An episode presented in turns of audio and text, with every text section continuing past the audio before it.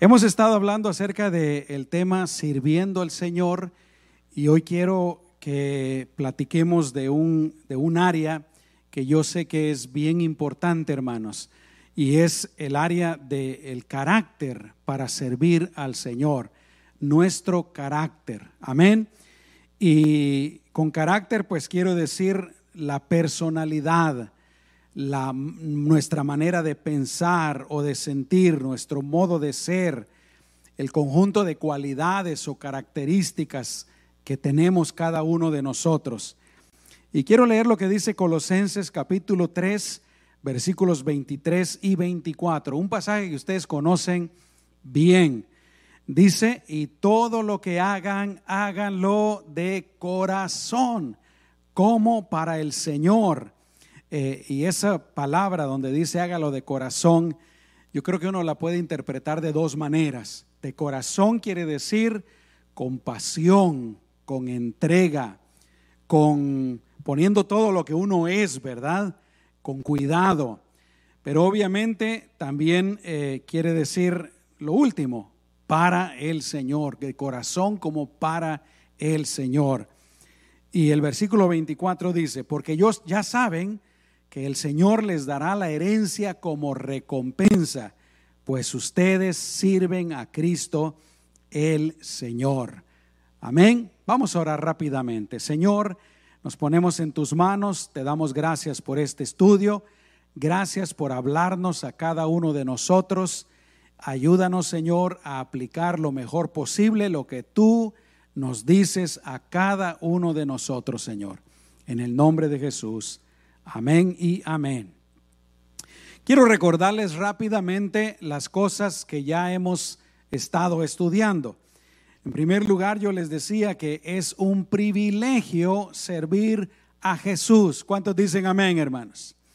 Realmente las filas de los servidores de Jesús deberían de estar llenas, deberían de estar repletas de creyentes que desean, que quieren servir al Señor.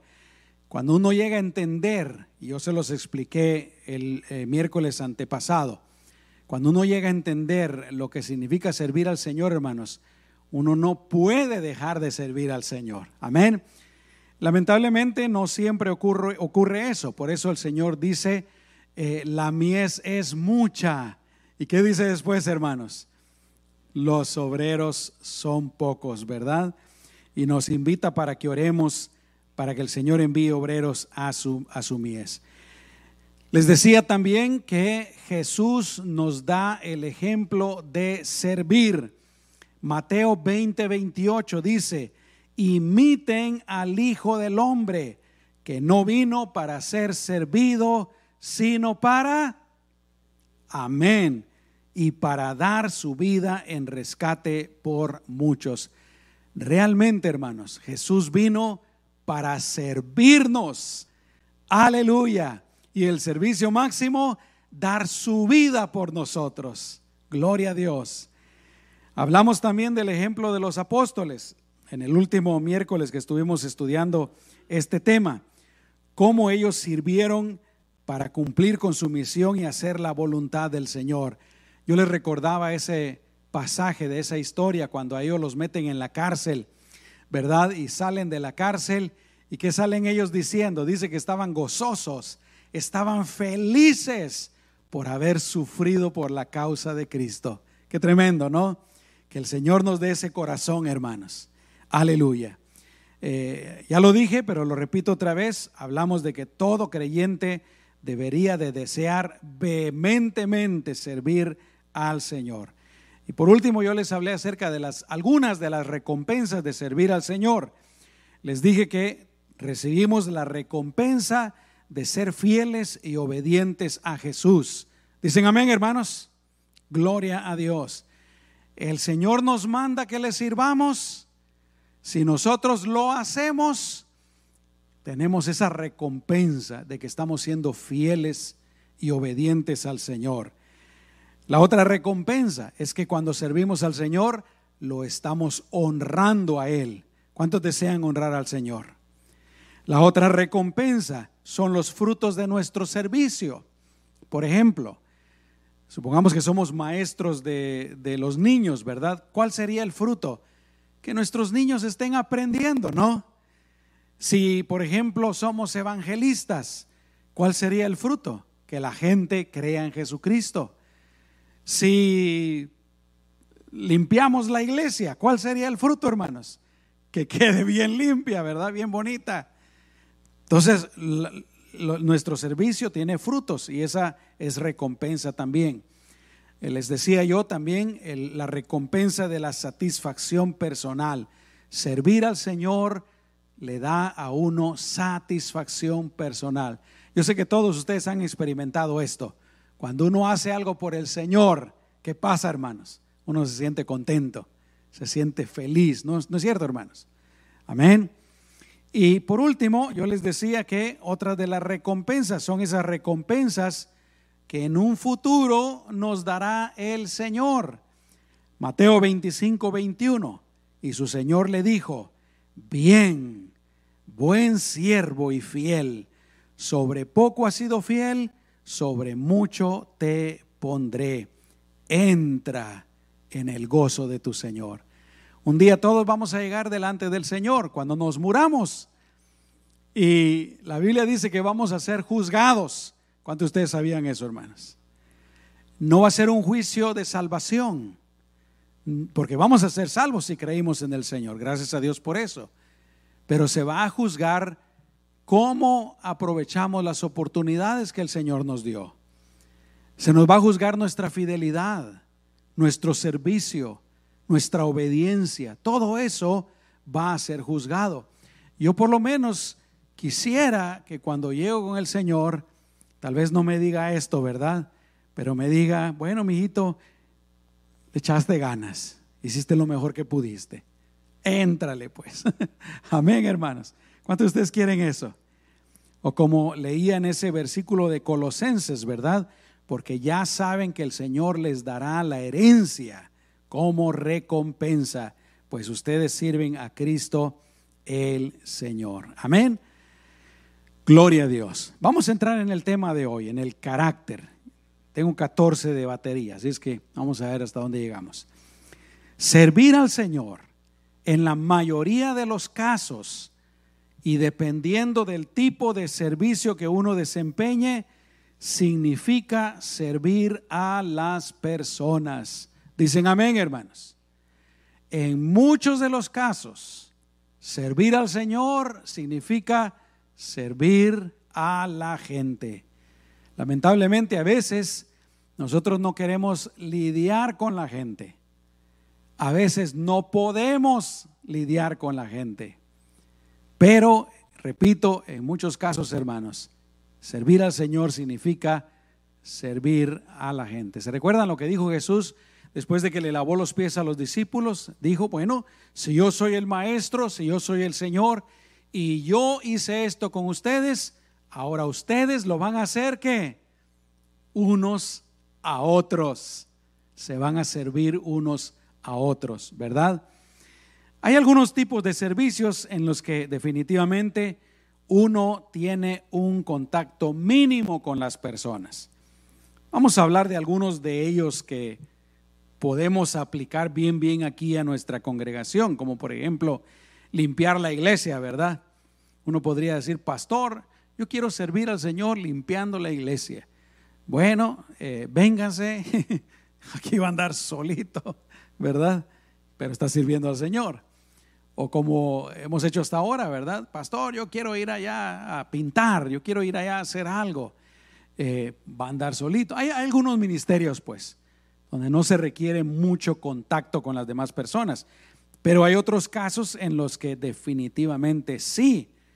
Por ejemplo, el ministerio de la enseñanza, ya sea de niños, de jóvenes, de adultos, ahí está ese contacto personal. Y obviamente, si uno, hermanos, acepta el llamado del Señor para servirle, uno tiene que saber cómo tratar a la gente. Uno debe de tratar bien a la gente. Dicen amén, hermanos. Qué tremendo tener un maestro que trata mal a los niños o a los jóvenes o algo así, ustedes me entienden. ¿Qué tal el ministerio de la predicación? También es hacia la gente. El ministerio de los sugieres, ¿verdad? Se necesita tratar bien a la gente, una sonrisa, darle la bienvenida, etcétera, ¿verdad? Se imagina usted es un mujer ahí mal encarado y pues como que no, ¿verdad? El ministerio de la alabanza también es de dirigir a la gente, al pueblo de Dios, a la presencia del Señor. El evangelismo o ministerios de compasión, como por ejemplo los viajes misioneros. Si uno va a ir en el viaje misionero, no importa lo que esté haciendo, uno tiene que saber tratar bien a la gente. Amén. ¿Por qué, hermanos? Por el testimonio de Cristo, por el testimonio de la iglesia. Amén. Y precisamente por el bien de esas personas. Una de las características, y díganme si no es cierto, una de las características de los cristianos debe de ser que deben de tener el carácter de Cristo. Amén, hermanos. Todos los cristianos, voy a hablar de eso más adelante, pero independientemente de si servimos al Señor o no, todos los cristianos deberíamos de procurar tener el carácter de Cristo. Amén. Definitivamente es importante que aprendamos a tratar bien a las personas de acuerdo con la voluntad del Señor, y como dije, sea que le sirvamos o no, como creyentes tenemos que tratar bien a las personas. Dicen amén, hermanos. Yo les voy a contar donde vivía yo allá en la capital de Guatemala. A la vuelta de la esquina había una farmacia de este lado y pasaban por la calle y por allá había una iglesia cristiana.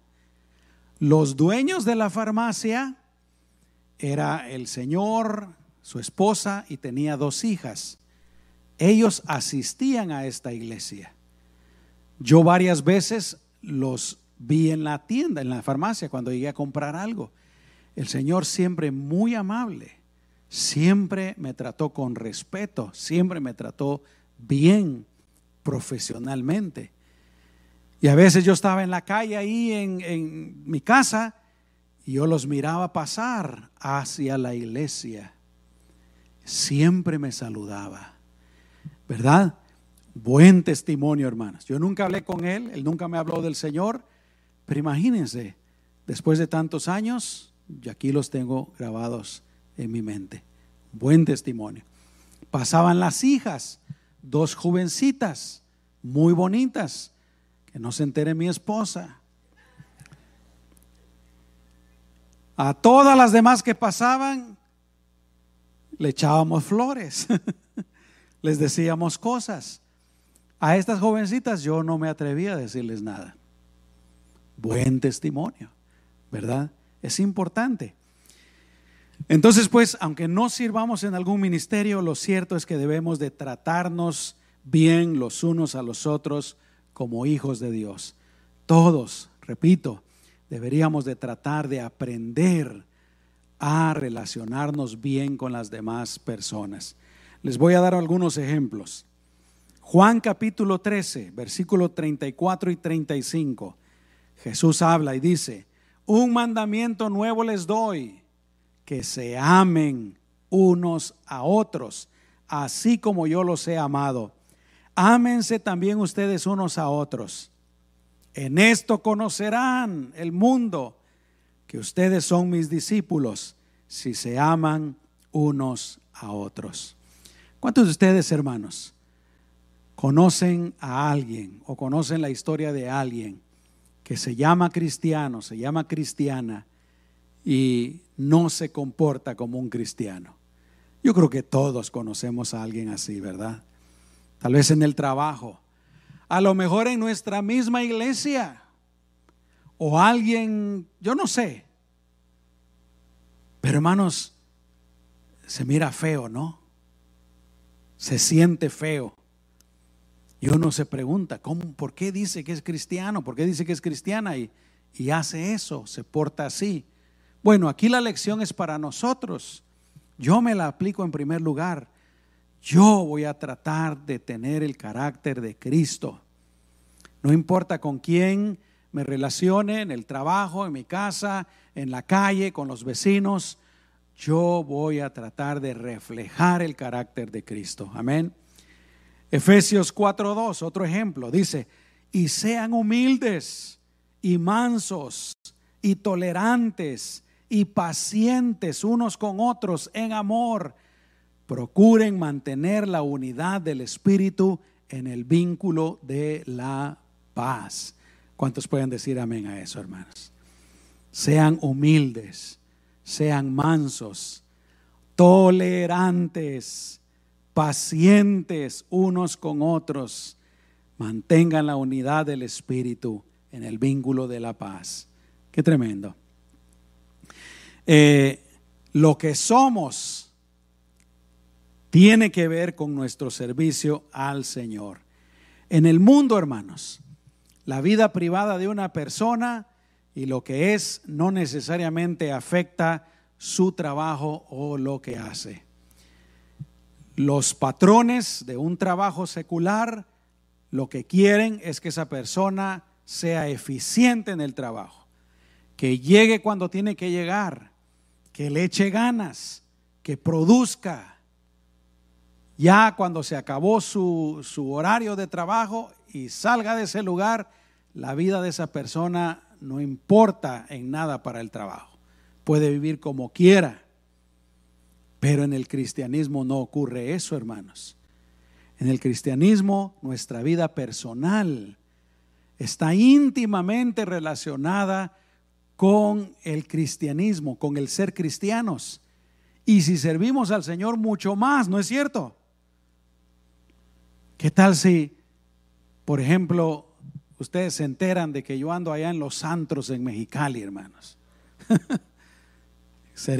No sería muy bonito, ¿verdad? O cualquier otra cosa. O que le soy infiel a mi esposa. Tiene que ver. Y hermanos, ustedes, aunque no sean pastores, es exactamente lo mismo. A veces alguien puede sentirse: bueno, no soy pastor, no soy el maestro, no soy esto, no soy el otro, soy solo un cristiano. Imagínense esto, solo un cristiano.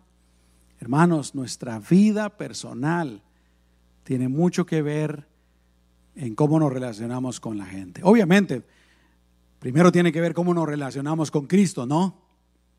Porque si vivimos ese tipo de vida, aunque nosotros creamos que tenemos una relación con el Señor, algo no está bien.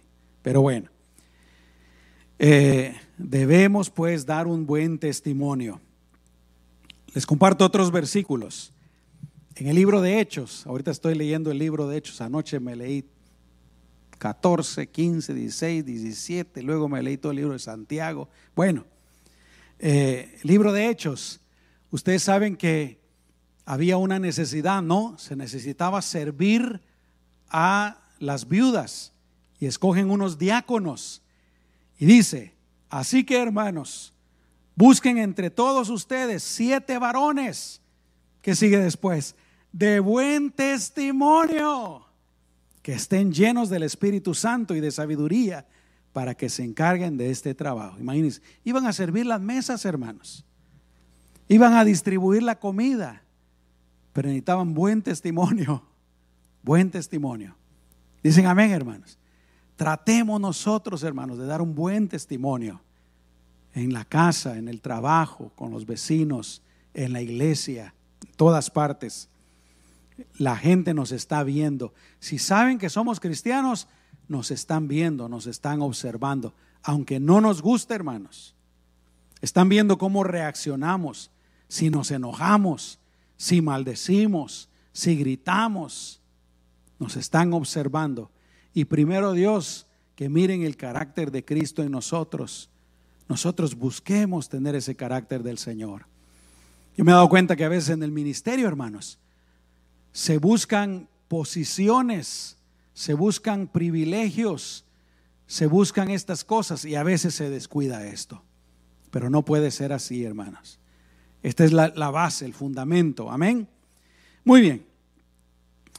Otra cosa que yo creo que es importante a la hora de servir al Señor es que siempre debemos de recordar que las personas son más importantes que los programas, que los proyectos, que lo que se está haciendo. ¿Cuántos pueden decir amén a eso, hermanos? ¿A qué vino Jesús? A salvar personas.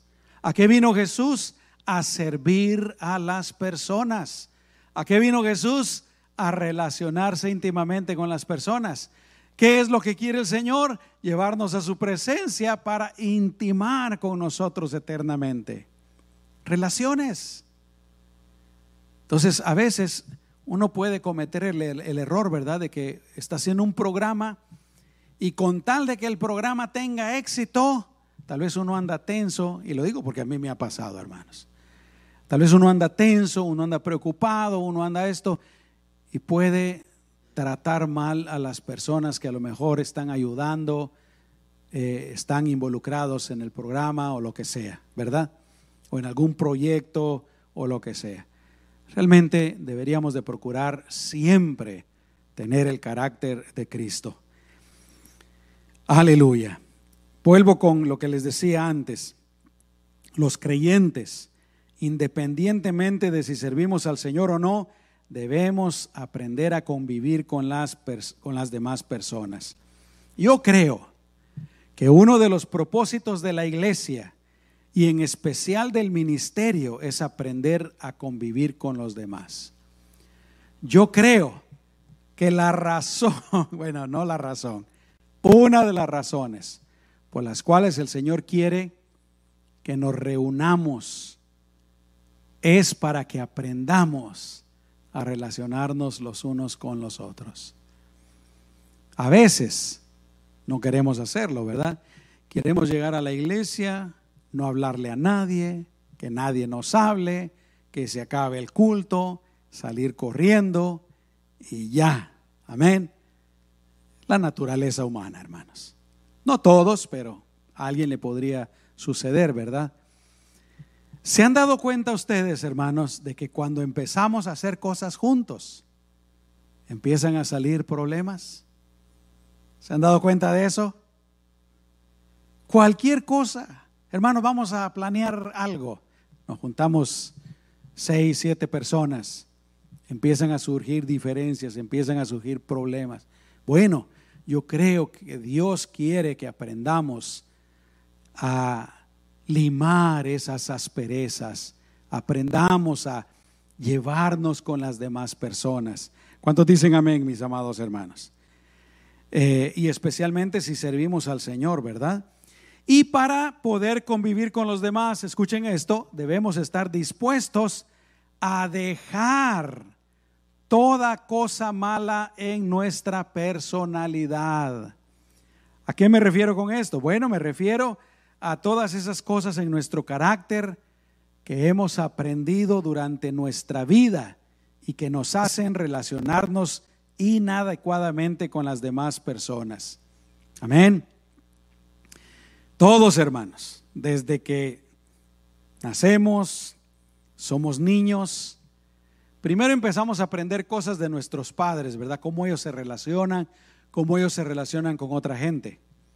Y vamos creciendo, luego de jóvenes también, ya las cosas que aprendimos de chicos empiezan a florecer más. Fíjense en las escuelas, hermanos, ¿por qué hay tanto bullying? ¿Por qué hay tanta discriminación? Porque nos cuesta relacionarnos unos con otros, hermanos. Una cosa increíble. La cosa está que llegamos, gracias a Dios, a ser cristianos, escúcheme, y a veces no sabemos, no podemos, somos incapaces de relacionarnos con los demás.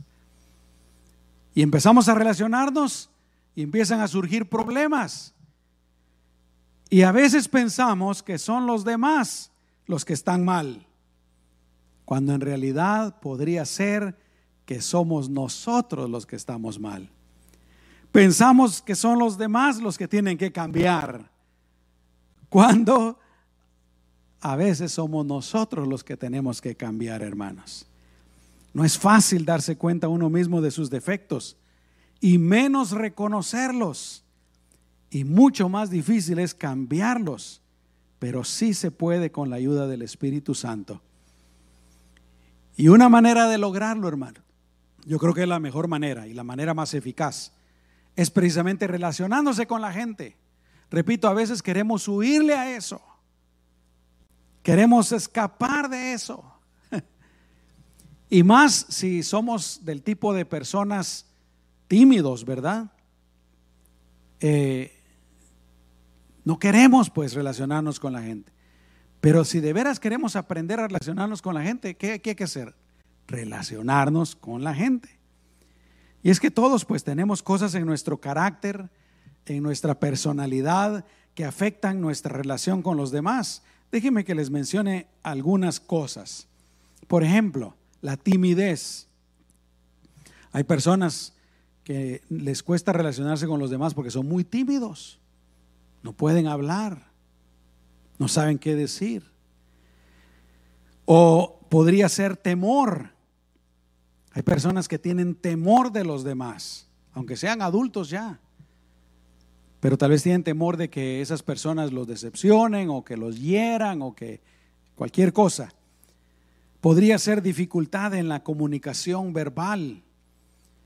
Podría ser, hermanos, a veces somos muy mal pensados, ¿verdad? Yo he visto que a veces hay personas no se pueden relacionar porque tal vez uno de los dos es muy mal pensado del otro. Podría ser que alguien que está siempre a la defensiva. Podría ser una persona que es bien peleonera, toda la vida ha sido bien peleonera y pues no se le quita lo peleonero, ¿no?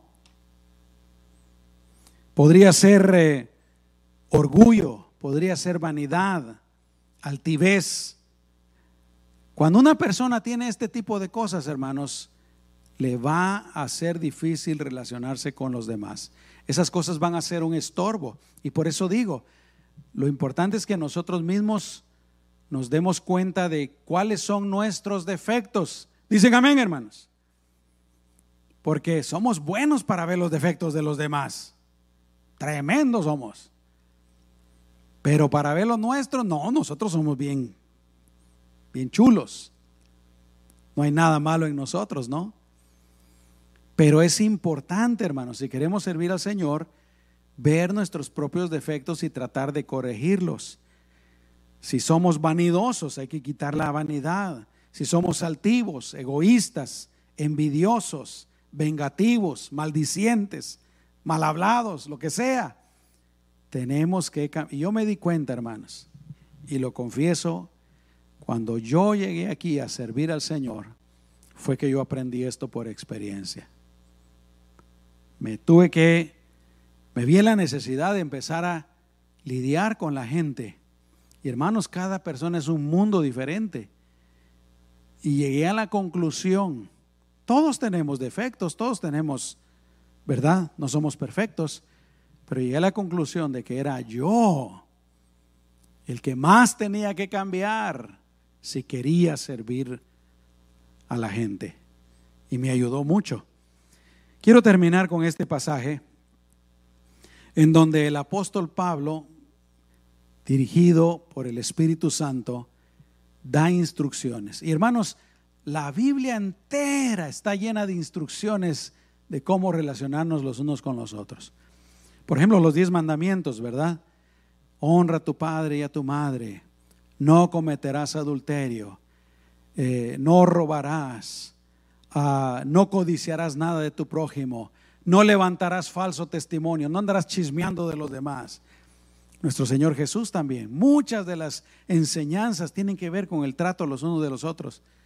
Y las cartas de los apóstoles, todas, hermana. Y aquí está un ejemplo. Y con esto termino.